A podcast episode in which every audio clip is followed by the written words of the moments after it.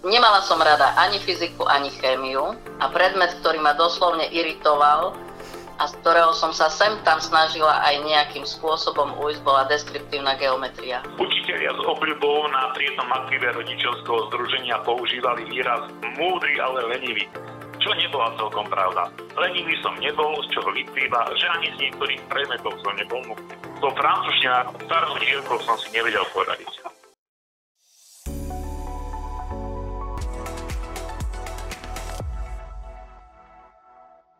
Milé poslucháčky a milí poslucháči, moje meno je Jan Lukáč a vy počúvate podcast po škole z Homo Studiosus. V tejto časti budem vo svojom virtuálnom štúdiu spovedať snáď najobľúbenejší pár našej školy. Pani profesorku Juditu Petrekovú a pána profesora Antona Petreka, ktorí prijali pozvanie do podcastu. Vítajte. Zdravíme, dobrý deň. Ahoj. Začal by som otázkou na vaše školské časy a síce akými žiakmi ste boli? Keď začnem ja z predmetov fyzika, matematika a francúzsky jazyk som bol dobrý žiak, z ostatných chválite mňa výborný. Naše gymnázium v Dubnici nad Váhom bolo niečo ako dnešná poštová. To znamená, že známky z neho mali svoju hodnotu. Keď som študoval na vysokej škole, mal som z francúzštiny ako nadaný žiak jednu. S fyzikou a s matematikou už som sa viac nestretol. Pani profesorka?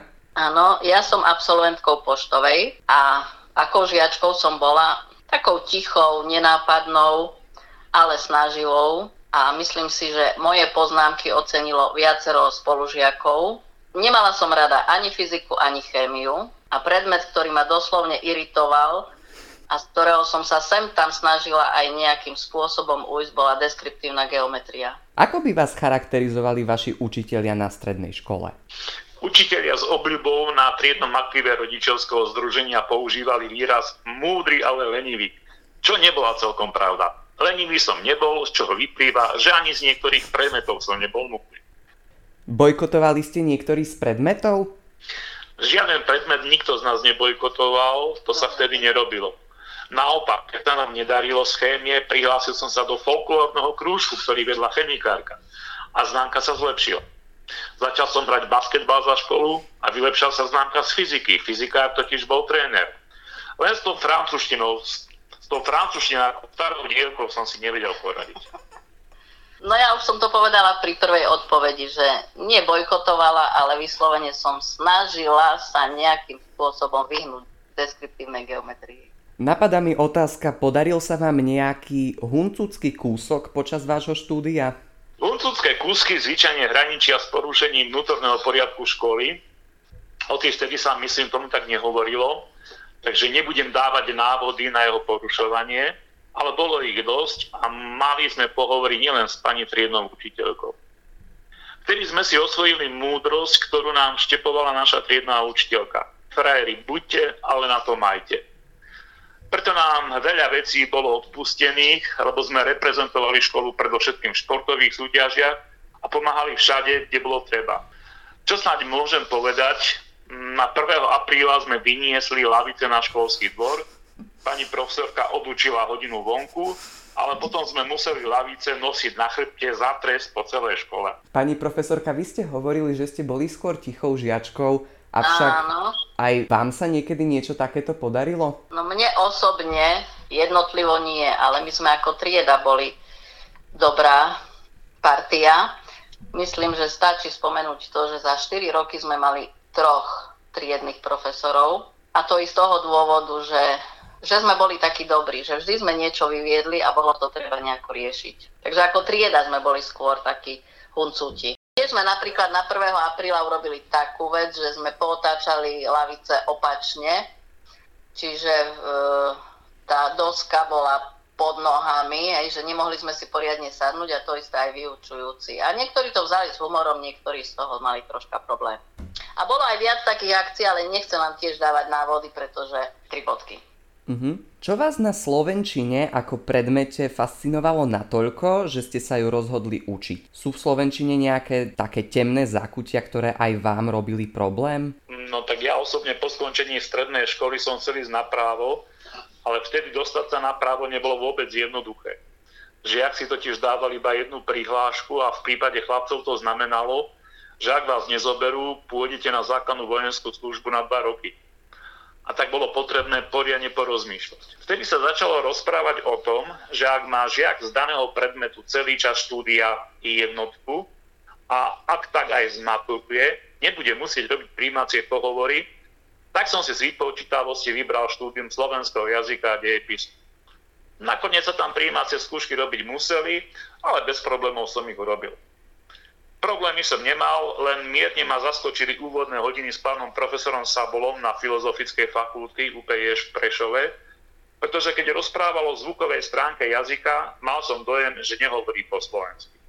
No, u mňa to ne, nebolo náhodné, ale cielené, pretože tri z mojich triednych učiteľiek od druhého stupňa základnej školy až po maturitu boli slovenčinárky čiže tie ma určite veľmi ovplyvnili. A vždy som chcela študovať slovenčinu, ale v kombinácii s ruštinou. Tento odbor sa však otváral iba raz za dva roky, čiže vtedy, keď som ja maturovala, sa neotváral, musela som si vybrať inú alternatívu, no a tak neostávalo iné len slovenčina s dejepisom. Nedá sa povedať, že problém, ale keď sa mám priznať, napriek tomu, že som išla študovať kvôli Slovenčine tento odbor, teraz oveľa radšej učím dejepis. Nie preto, že by som mala so Slovenčinou problém, ale mám pocit, že v tom dejepise sa dá využiť viac aktivačných, zaujímavých fóriem, metód a že je to také zábavnejšie. Slovenčina je viac o zodpovednosti. Teda keď už ste spomenuli, že učíte aj dejepis, tak ktoré historické obdobie vás baví učiť najviac, alebo ktoré vám príde ako najzaujímavejšie? No tak ja osobne som dejepis učil naposledy pred 5 rokmi, aj to som iba zastupoval. Hoci niekedy naopak mne bol bližší dejepis. Dnes učím iba jazyk. Mňa zaujímali predovšetkým dejiny vojenstva a hlavne dejiny po druhej svetovej vojne. Ja si osobne myslím, že historický prehľad je nevyhnutný aj pri vyučovaní literatúry, pri zaraďovaní do literárneho obdobia a v neposlednom rade pre lepšie pochopenie všetkého, čo sa dnes deje. Áno, nadviažem na to, keď aj prídu poslucháči z vysokej školy na prax a majú len slovenčinu, povedzme, s pedagogikou alebo s iným odborom, tak sa čudujú, odkiaľ takéto informácie mám, No a je to práve vplyv toho, že Slovenčina s diepisom má veľmi veľa spoločných e, vecí, javov, udalostí. No a keby som si mala z tých udalostí vybrať nejaké obdobie konkrétne, ja najradšej učím obdobie starovekého Grécka a potom obdobie po druhej svetovej vojne. Pokiaľ by sme vás niekomu mali predstaviť ako vyučujúcich, na aké vaše vlastnosti by sme určite nemali zabudnúť? Tak z mne prirodzenej skromnosti uvediem iba niektoré zaujímavo učí, spoľahlivý, pravdovravný, pracovitý, ústretový, dôvtipný a ďalej môžete pokračovať vy. Ja neviem, čo si o mne hovoria študenti, ale asi nevynechajú to, že som prísna. Si myslím, že to je dobré, lebo byť prísny a náročný na žiakov znamená, že chceme ich veľa naučiť. Ale tí, ktorí ma poznajú dlhšie, tak vedia, že viem si s nimi aj zavtipkovať, aj urobiť hodinu zábavnou. Aspoň dúfam. Pamätáte si na nejakú úsmevnú situáciu, ktorá sa stala počas vašej učiteľskej kariéry? Skúste nám ju pripomenúť. Taký nejaký top, čo si myslíte? No počas učiteľskej kariéry určite toho bolo veľa, ale srandu ani zo žiakov, ani z kolegov by si človek robiť nemal. A hoci občas sa to stáva, ale neprezrádzame. Skôr by som vám povedal, čo som zažil ako vysokoškolák. A tých zážitok to je veľmi veľa, ale niektoré, aspoň jeden. Počas medzinárodnej brigády prišli aj študenti zo Sovietskeho zväzu a keď nám v reštaurácii priniesli porciovaný čaj a prevarenú vodu, nevedeli, čo s tým majú robiť. Tak sme si my, Slováci, položili bresuško do úst a pomaly začali srkať horúcu vodu a oni nás napodobnili. A bolo potom veľmi zaujímavé sa pozerať na 20 ľudí, ktorí im z úst trčia nitky z listočka. No a tak by som mohol pokračovať pani profesorka? No ja mne nepríde na um nič také konkrétne.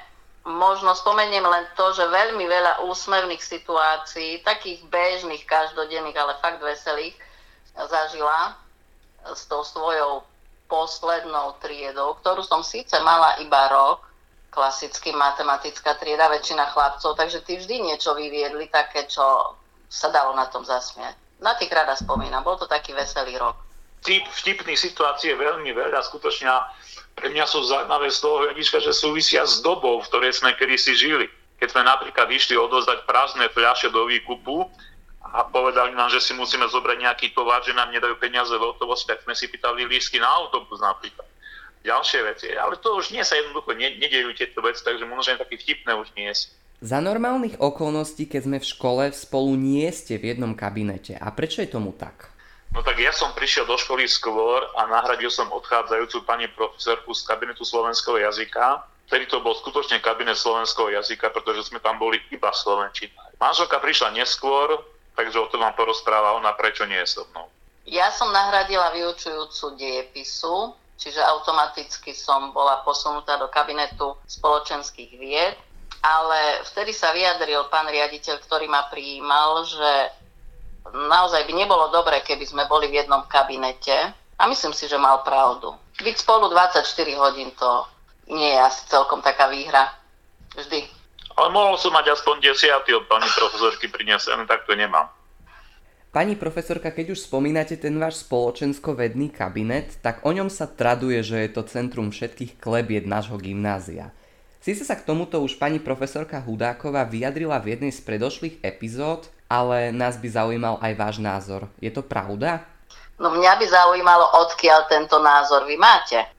Ja skôr poviem tak, že e, náš kabinet je centrum života na škole, ja. tak by som povedala. Chodí tam veľmi veľa žiakov. Chodí tam v poslednej dobe, chodilo, keď sme riadne sa učili, chodilo veľa kolegov Čiže vždy sme sa na niečom pobavili, zasmiali, častokrát sme si priniesli niečo dobré z domu, nejakú desiatu, ovocie, kolačiky a tak. No a možno za dverami bolo počuť, že sa tam nahlas rozprávame, že sa smejeme a niekto si z toho vydedukoval, že riešime klebety. Tie klebety k nám ale prinášajú žiaci, pretože oni väčšinou prídu s takými novinkami, ktoré my sme ešte ani nepočuli, takže tie klebety vychádzajú od nich my už sa potom k ním len vyjadrujeme. A tomuto mi napadá teda otázka pre oboch. Máte klebety radi? No ja osobne áno. Ale v tom zmysle, že môžeš sa opýtať aj žiakov, aj na hodine poviem na dejpise, že pozor, teraz idú plet. Pretože si myslím, že každá historická osobnosť bola v prvom rade človek. Že to nebol len človek, ktorý niečo vyhlásil, niečo urobil, ale mal i svoje dobré i zlé vlastnosti a keď poviem, že kvôli Márii Terézii dali postaviť výťah v Šönbrune, alebo že mala rada čokoládovú polievku a podobné pletky, tak si myslím, že to si žiaci zapamätajú skôr ako to, že kedy čo urobila. No ja si myslím, že pletky a klebety treba od seba odlíšiť. Pletky samozrejme, že používa každý na spestrenie vyučovania a klebety sú skôr typickejšie pre ženský kolektív, muži to tak neriešia, nešíria ich, ale ich občas počúvame, občas sa na nich pousmejeme. No a keďže v našom kabinete je pravidelne aj jeden mužský kolega, tak to tým pádom vylúčuje vetu, že by sa tam robili pletky alebo klebety.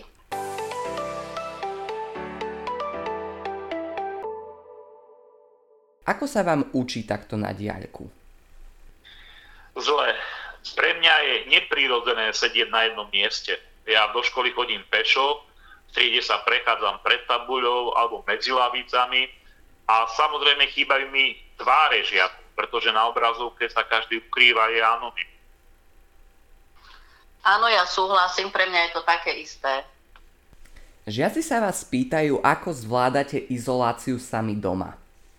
No tak našťastie máme veľký byt, aj dom s veľkou záhradou, čo hlavne v prvej vlne bolo veľkou výhodou poprechádzať sa v nej, niečo urobiť, Teraz chodíme aspoň na víkend, ale to nikomu neprezrádzajte. Je to ťažké, je to ťažké, pretože vždy je to o tom istom. Stať, zapnúť si počítač, e, medzi tým niečo naváriť, vyprať. E, človek nikoho nevidí, s nikým sa nerozpráva. Je to dosť na psychiku zaťažujúce. Čo by vám túto situáciu tak nejak uľahčilo? Asi to, čo každému. Zdravie a stretnutie s blízkymi ľuďmi keby sa už všetko vrátilo do normálnych koľají. Skúste sa navzájom opísať jedným alebo dvomi slovami. No tak keď mám povedať, povedať dve slova, tak moja manželka. Ja poviem dve vlastnosti. Pohodový a racionálny. Mnohí zo žiakov vás považujú za top párik poštovej. Dokonca sa k nám dostalo aj vyjadrenie, ktoré znie. Ak moje manželstvo nebude také, ako majú Petrekovci, tak to nechcem. Prináleží vám podľa vás tento titul? V každom manželskom vzťahu a u nás určite si ocenenie zaslúži skôr manželka. Muži totiž bývajú dlho deťmi a o ktoré sa manželky starajú. Preto si tento titul ja osobne neprisvojujem. Inde majú manželky s manželmi možno menej starosti. Predovšetkým je potrebné oddelovať školu a domov a to sa nám snáď darí. Neviem, či je to titul, ale ak to žiaci vnímajú takto, tak som rada. A myslím si, že takých normálnych a vydarených manželstiev je oveľa viac. Len my sme možno viacej na očiach. A teda poďme tak trošku do nejakého takého pozadia vášho vzťahu. Kde a ako ste sa stretli? Bola to láska na prvý pohľad? No, spoznali sme sa na vysokej škole, v tých časoch na filozofickej a pedagogickej fakulte s výnimkou snad katedry telesnej výchovy a občanskej náuky. Bol pomer dievčat a chlapcov 10 ku 1, čiže pre chlapcov ešte výhodnejšie ako dnes pre dievčatá v matematických triedách. Poznali sme sa od začiatku, ale ako v dobrom kvetinárstve som si kvietky 3 roky obzeral a potom si vybral ten najkrajší. Moja manželka je najkrajšia, najmudrejšia už od vysokej školy. Dobrý výber. Ó, ďakujem pekne za takéto vyznanie.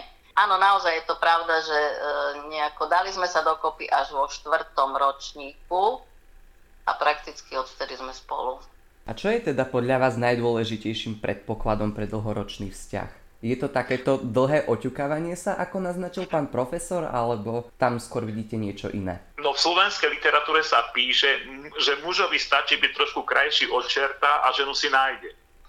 Ale to dnes už dávno neplatí.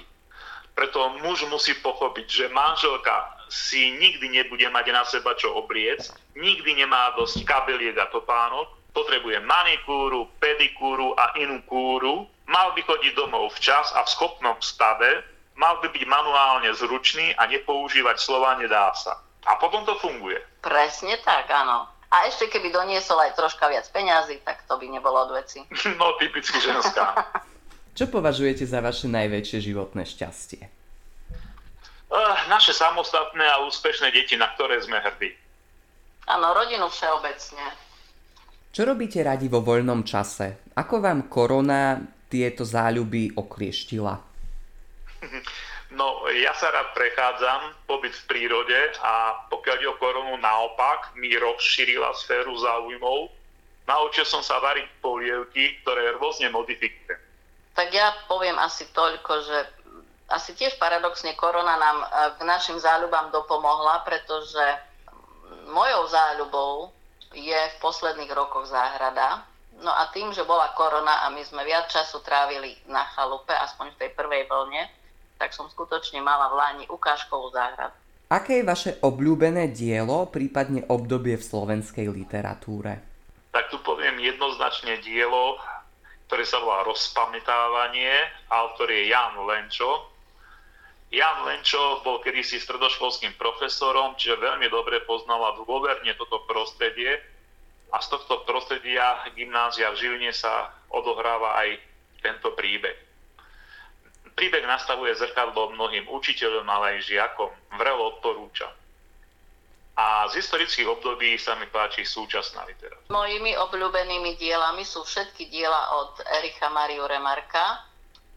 A to súvisí s tým, že v čase, keď my sme boli stredoškoláci, tak uh, tieto diela obsahovali niečo, čo vtedy pre nás nebolo dovolené. Takže vtedy nejako sme sa vrhli na tieto knihy, čítali sme ich a odtedy si ich nejako pamätám a, a tie mám najobľúbenejšie. Od Remarka doporučujem román Traja kamaráti. Ako paradoxne, e, mne sa najmenej páči to, čo je na povinné čítanie, na západe nič nové, lebo to viac inklinujú k tomu chlapci, ale tie ostatné sú úžasné. Aj traja kamaráti sú pre chlapcov. Čo vám ako vyučujúcim dala poštová? Skúste možno vybrať také najväčšie pozitívum, ale skúste možno aj nejaké negatívum. V mojom prípade je to 8 vlastných tried, v ktorých som bol ako triedny učiteľ a som ako triedny učiteľ. Niekoľko desiatok tried, ktoré som učil a predovšetkým žiakov, ktorí sa pozdravia, porozprávajú, pomôžu. Potom sú to kolegovia, ktorých si nesmierne vážim za ich múdrosť a priateľstvo. Ja hovorím, že 4 roky postupne stárnem a potom prudko omladnem s každou novou prírodou. Čiže to stárnutie a omladovanie, to je to, čo je aj to záporné, aj to kladné. No a čo dala mne, tak e, možnosť vrátiť sa tam, kde som študovala. Trvalo to dlho, kým sa mi to podarilo, ale e, ukázala mi, alebo dala mi príležitosť viacej sa e, vzdelávať, viacej sa venovať tým žiakom a hlavne e, cítiť od nich odozvu. Že tí žiaci e, vás akceptujú, že tí žiaci vás chápu, že tí žiaci sú ochotní vám pomôcť. Existuje nejaká životná múdrosť, ktorú by ste chceli zanechať tým, ktorí počúvajú tento podcast? Takto na záver. Tak z mojej pestrej studnice múdrosti vyberám tie, ktorými sa riadím aj ja, respektíve si myslím, že sú pravdivé a platné pre všetkých. Povedali sme si, ako sa to nedá, teraz si povedzme, ako sa to dá.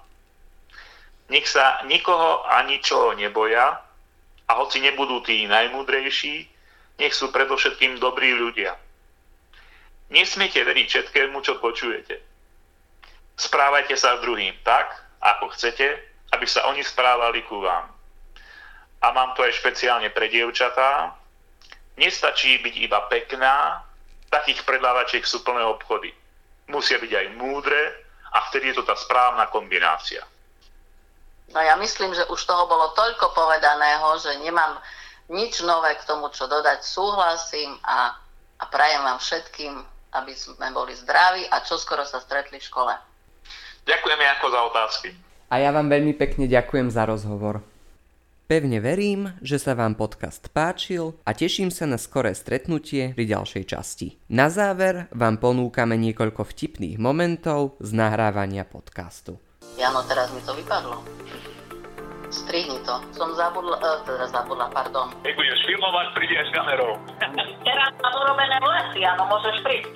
Jo, jo, teraz by si nás videl. Dobre, ja ti pizzu, pekný deň. Majte sa pekne.